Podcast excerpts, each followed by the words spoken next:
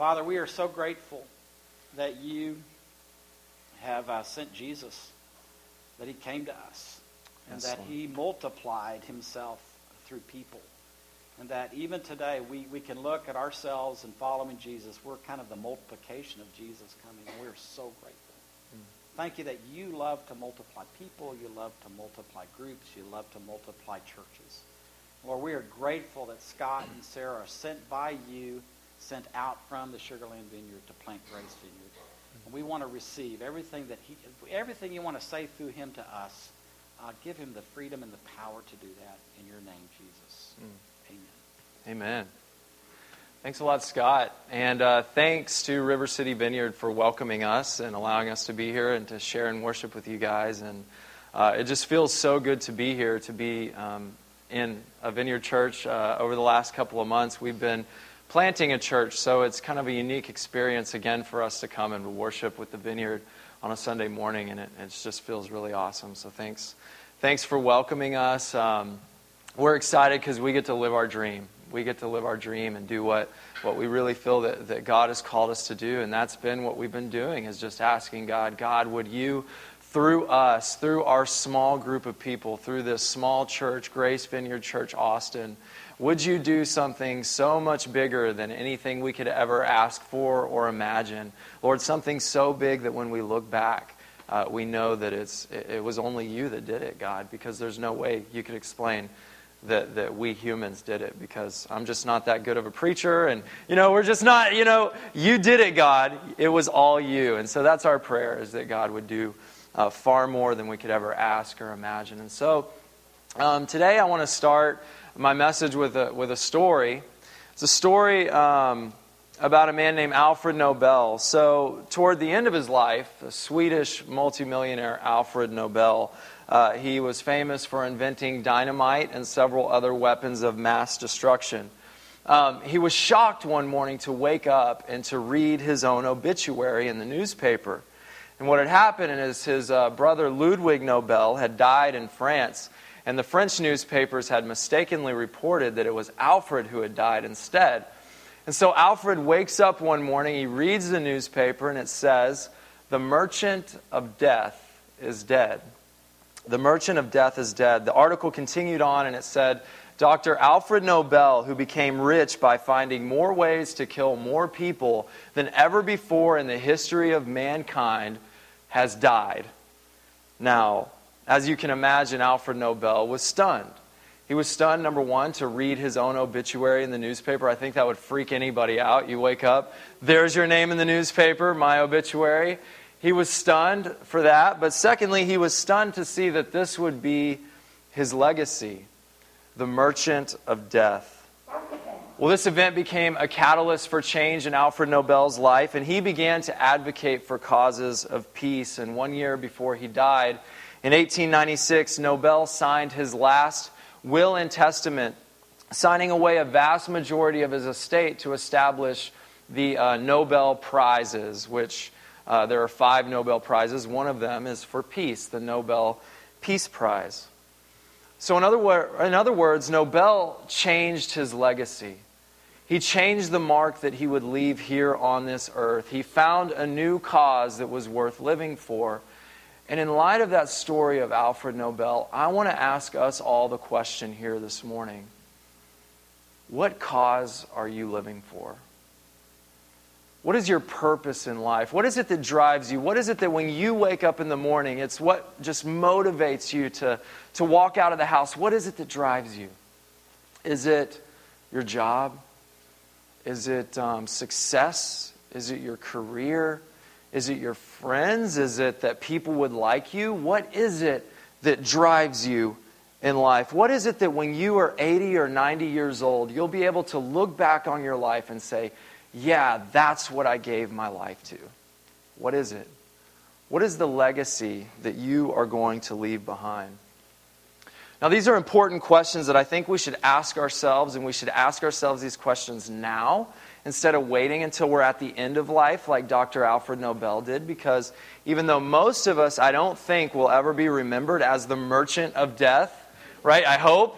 None of us will be remembered that way. If we don't ask ourselves these kinds of questions before the end of life, then slowly our lives are going to begin to gravitate towards creating a lifestyle that revolves around our own personal comfort. Our own personal comfort. And now, I'm not necessarily saying that comfort is all bad, okay? We all want to be comfortable, right? We want to have nice, comfortable lives. We want to minimize risk. We want to maximize our opportunity or potential for gain. We want nice stuff. We want our kids to go to the greatest schools, and we pretty much just want to live nice, safe lives, right?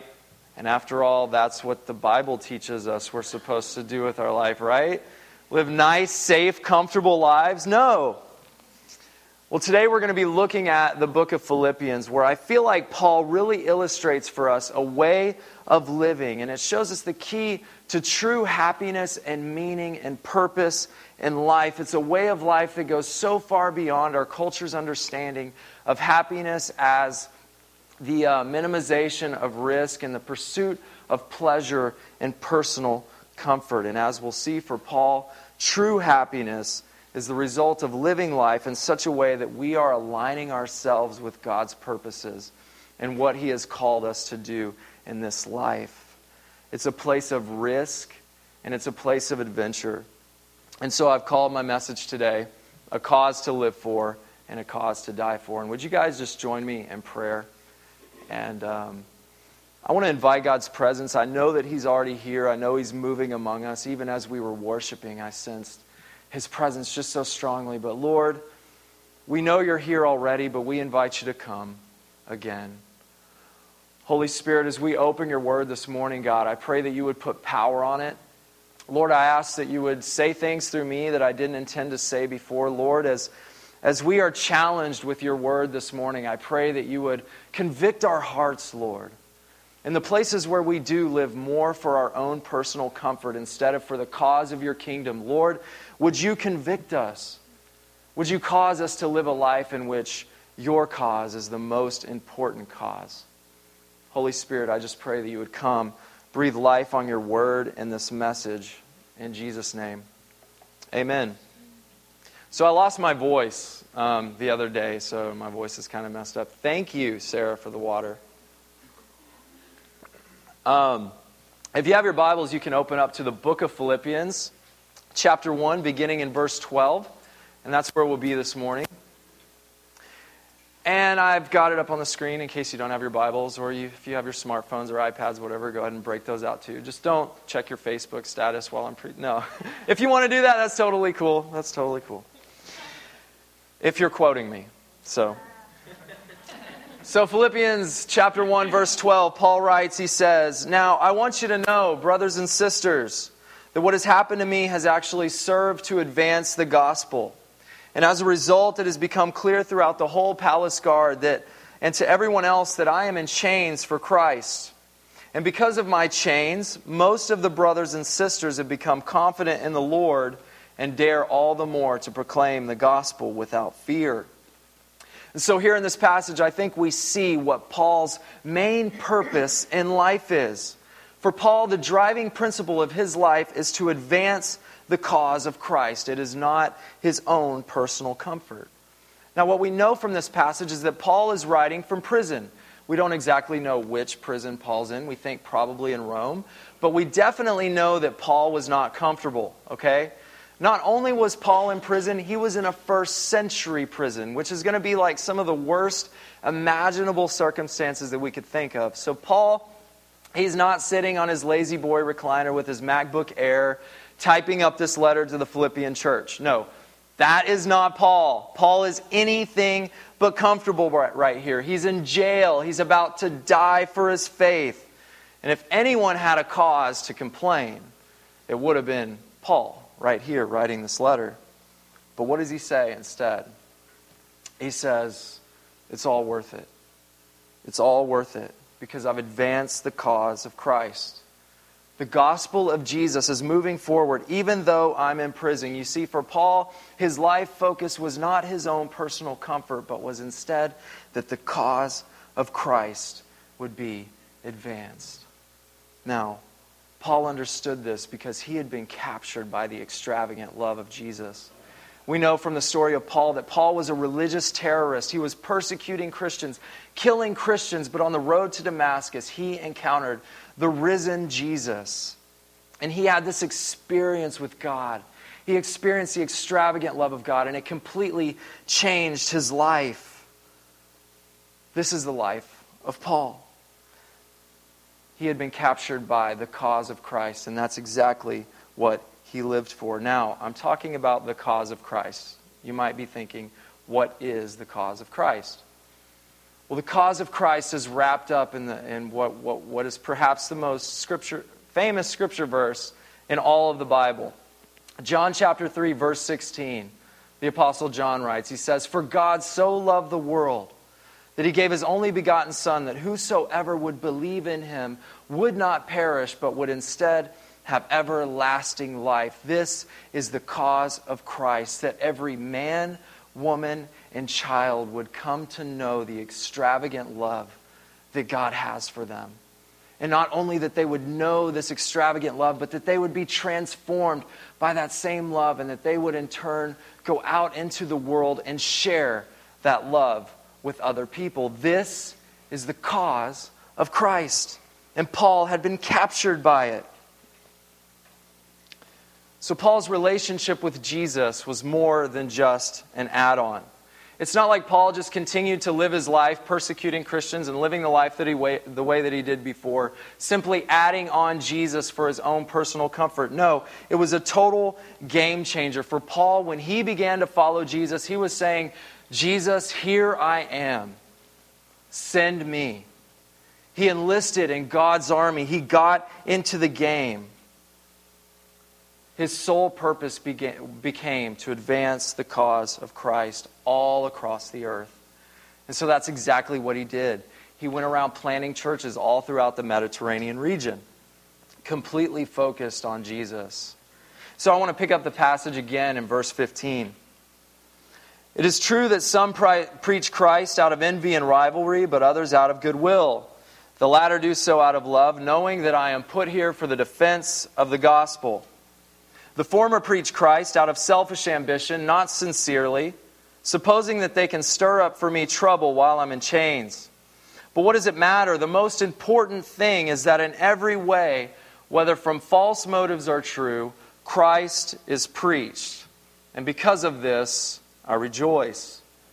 You see, Paul was so focused on the cause of Christ as the key focus for his life that even when people began to undermine his leadership, even when people began to preach the gospel incorrectly, what was Paul's response? He says, So what? What's the big deal? The important thing is that the cause of Christ is advanced. And the truth is, when you begin to start living that way, where the cause of Christ is the most important thing for you in your life, you're going to notice that the church, wherever you are, no matter what church you're a part of, there are going to be some people who claim to follow Jesus who kind of get it, and there are going to be some people who claim to follow Jesus who kind of don't. Not everybody is living to advance the cause of Christ. And if you haven't fully embraced this cause for yourself, if it's not the key reason why you live your life, if it's not the thing that gets you up in the morning, then when somebody does something that you disagree with, when somebody does something wrong, it can completely knock you off your rails. And I love what Paul says here. He says, What does it matter? The important thing is that the cause of Christ is advanced. So it's clear that Paul's life is focused on advancing the cause of Christ. But what is it that makes this cause so worth living for? For Paul, verse 18 Yes, and I will continue to rejoice, for I know that through your prayers and God's provision, that the Spirit of Jesus and the Spirit of Jesus Christ, that what has happened to me will turn out for my deliverance. I eagerly expect and hope that I will in no way be ashamed, but will with sufficient courage, so that now, as always, Christ will be exalted in my body, whether by life or by death. For to me to live is Christ, and to die is gain. If I'm to go on living in the body, this will mean fruitful labor for me. Now, there's a couple of phrases that I want to pull out of this passage quickly that illustrate for us what I think makes the cause of Jesus so worth living for for Paul. And the first thing he says is that Christ would be exalted in his body. Now, this is really churchy language that Paul's using here, very religious language. Christ be exalted in our bodies. Like, who goes around saying that? That Christ would be exalted in my body. What do you mean, Paul? What, what does this mean? So, I think Christ being exalted in our bodies means a couple of things. All right, number one, Christ being exalted in our bodies means that we do things that are good for our bodies, things that would glorify God. So we become productive members of society. We learn, we study the Bible, we learn the scriptures, we uh, love God with our mind, we eat right, we exercise, we do these things that would exalt Christ in our bodies. So that's the first way that we exalt Christ in our bodies. The second is that we don't do the things that would potentially harm us. Because after all, we are faced every single day with thousands of opportunities to not exalt Christ in our bodies.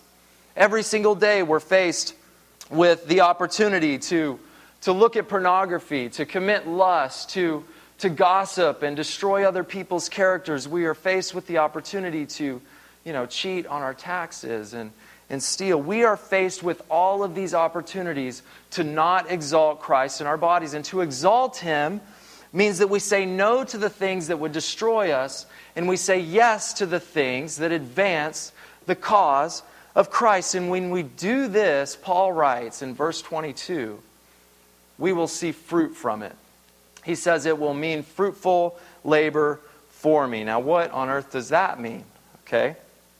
It means that as we exalt Christ in our bodies, whether inside of the church or outside of the church, when we are doing this, we will see an impact in the lives of people. We will see lives transformed. When we are living for the cause of Christ, we are looking for opportunities to positively impact people. And for Paul, that's what makes the cause of Christ so worth living for, is that people's lives are changed.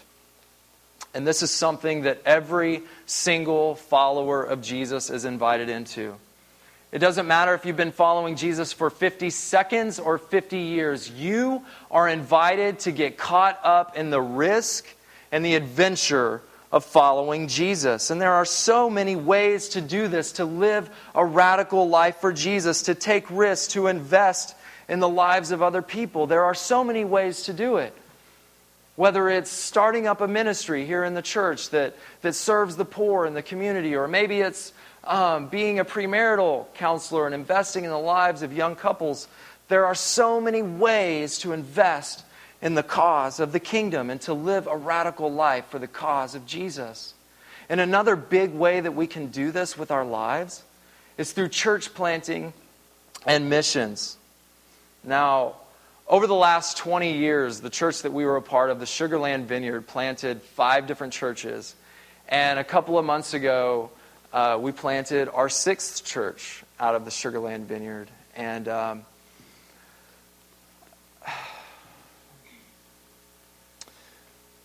Austin's an amazing city. Who's been to Austin? You guys been to Austin? We've all been to Austin. Austin is an amazing city, right?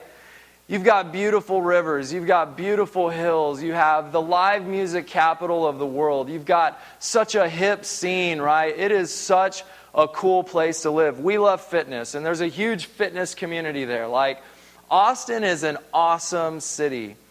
There's a million reasons to move to Austin. If I wanted to, I could come and I could share all those reasons and try to get you to, to come with us, right? But we didn't move to Austin just because Austin is the hippest city. We didn't move to Austin because it's so cool. We didn't move to Austin for the live music scene. We moved to Austin because God wrecked our hearts. Because we had a passion, a vision. You know, we had a very comfortable life in Sugarland, Texas. I'll just say.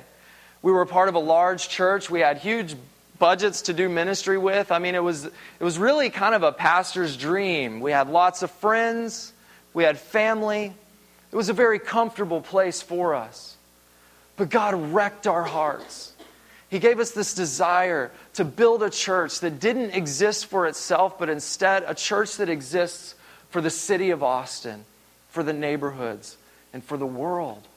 He wrecked our hearts with this, this desire to see transformation in the city of Austin. And we couldn't say no, as hard as we tried. And, you know, I could get up here and just tell you that whole story of, you know, God wrecking our hearts and, and just that whole process. But God wrecked our hearts with this desire to build a church in Austin. And as I stand here today, you know, I just can't help but wonder how many people here today that God is moving in your hearts. God is calling you to step out, to take a step of faith. Maybe it is to get involved in a church plan in Austin, but maybe it's something else. Maybe it's global missions, but gee, we sure would love if you wanted to come to Austin and join us. By the way, I have Scott's permission to do this, okay? not, not only do I have Scott's permission to, to invite you to, to try to compel you to come along with us, but he implored me to ask you because that is the kind of pastor that Scott is. He's the kind of pastor that blesses and releases, and that's really, really, really awesome. But today, as I, as I, as I look through this group here today, I just can't help but wonder how many here today God has been working in your heart? He's been, he's been calling you to step out, to take a risk, to get caught up in the adventure of following Him. I can't help but wonder. Well, there's a pastor that I read up on sometimes. His name's Perry Noble, and he's out of South Carolina. He's a church planter. And he wrote a blog subject on this, or a blog on this particular subject. And so I wanted to share that with you guys this morning. He writes, I was having lunch with a friend at Red Lobster, and I love those little garlic cheese biscuit things. He said that, not me, but I really do love those things, don't you? Red Lobster. So I love those little those cheese biscuits. I had been restless for about six months, and I knew that God was pushing me towards something, but I wasn't sure what. And so I didn't want my restlessness to turn into rebellion, so I began to process it with a friend of mine out loud. And as we were sitting at lunch, he asked me this question. He said, Perry, what would you do for God if you knew that you could not fail? What would you do for God if you knew that you could not fail? Well, he says, I knew the answer. I didn't even have to think about it. It literally just flew out of my mouth. He said, I would plant a church. And he said, his friend looked him in the eye and he said, Perry, you are a coward if you don't do it. Literally, at that moment, he writes, I said yes to the call that I knew God had placed on my life. And I didn't have all the answers, and I still don't, he says. I didn't know anything about strategy or structure or how technology would play a role in the church. There were a lot of things that I did not know, but he says there was one thing that I did know, and that was that God had placed a dream deep inside of my heart. A dream to build a church, to plant a church. And when Dale asked me that question, it shook me and it drove me to take a dive of faith. And so this morning, I want to take the very same question that Dale asked Perry, and I want to flip it around. And I want to ask all of us here today what, what would you do for God if you knew that He was behind you and you knew that you could not fail? What would you do? And then I want to ask, what's stopping you from doing it? What's keeping you from doing what God has placed on your life? Because, friends, there's nothing more important than that. There's nothing more important in this life that we can spend our time doing than the very thing that God has created us to do. And oftentimes we find so many things to get in the way of us actually doing what God's called us to do in our lives. But I don't know about you guys, but for me, I want to know that at least at one point in my life, I threw everything in the kitchen sink at advancing the cause of Christ, at living for the cause of Christ. I want that assurance. I want to know that. Because I don't want to reach the end of my life and be 80 or 90 years old and just say, man, I, I wish that I would have invested more in the lives of other people instead of just focusing so much on my job. Or, God, I wish I would have invested more time in the life of the church. I wish I wouldn't have ignored that nudging, that, that small, still voice to step out and to take a risk and to sacrifice. I wish I wouldn't have ignored that, God. I want the assurance of knowing that I've given it all for the sake of the cause of the kingdom. I want to live a life of adventure instead of a life of personal comfort. And it's hard. It's not natural for us. In our culture, it is just not natural. Our culture tells us that we should be comfortable at all times, that we should never take a risk unless there's just this huge potential for reward at the end of it, that we shouldn't take risks. But, but God is calling each and every one of us, no matter where you are in your walk with Christ, if you have said yes to Him, then this is the invitation that Jesus offers you to step out of the boat, to take a risk, to get caught up in the adventure of following Him. Taking risks. I think about Bert and Evelyn Waggoner. Some of you may have heard of Bert and Evelyn. He was the, the founder of the, or he was actually the founder of the Sugarland Vineyard and national director of Vineyard USA. And when they started the Sugarland Vineyard, nothing was promised to them. All they had was a vision to start a church that could not be ignored, a church that defied human explanation. They stepped out, they took a risk, and so many people have benefited as a result, have come to Christ because of that. I think of Scott and Susan Turnagel. I mean, they stepped out, they took a risk. Nothing was promised them when they started this church. But today, many people are being ministered to, and many people have been led to the Lord. And I know they support missionaries and church planters all over the world in the United States, all because they took a risk. And God is calling us to risk. He's calling us to step out of the boat. He's calling us to sacrifice for the sake of His kingdom. But there are so many ways that we convince ourselves that God isn't calling us. We say, God, uh, I'm too young. There's no way that you could ever use me. You know, the, the older group, they would never listen to me. They don't care what I have to say. I, I'm just too young. You could never use me, God. I can't live for the cause of your kingdom. Or, or, or God, I'm too old. I, I, just don't have the energy to do that anymore. And young people, you know, they think different than we do. And God, I just, I, I'm, I'm disqualified, God. I, I'm too old. Let those guys that have all the energy, they can do it. Let them live for the cause of the kingdom. Or, or, or God, I, I'm too single. You know, God, married people, they just don't care what I have to say. You know, I haven't raised a family. I, I'm too single, God. Or Lord, I'm too married. God, I, I've got these kids and they've got to go to college and I don't know how I'm going to work it out. And you would never ask me to sacrifice, you know, um, you know, putting my kids through the best college for the sake of your kingdom. I know, you know, you wouldn't do that, God. I'm just not qualified to, to live for the cause of the kingdom. But the beautiful thing about the kingdom of God is that none of that stuff matters to him. None of that stuff matters. The Bible is full of stories of men and women who weren't qualified to do the work God had called them to do. And the beautiful thing about the kingdom of God is that God does not call the equipped, He equips the called. All God wants is a willing heart, somebody who's willing to stand up and say, God, here I am. Use me. And we have such a rich history of that here in the vineyard. And I just want to ask again what is God calling you to step into.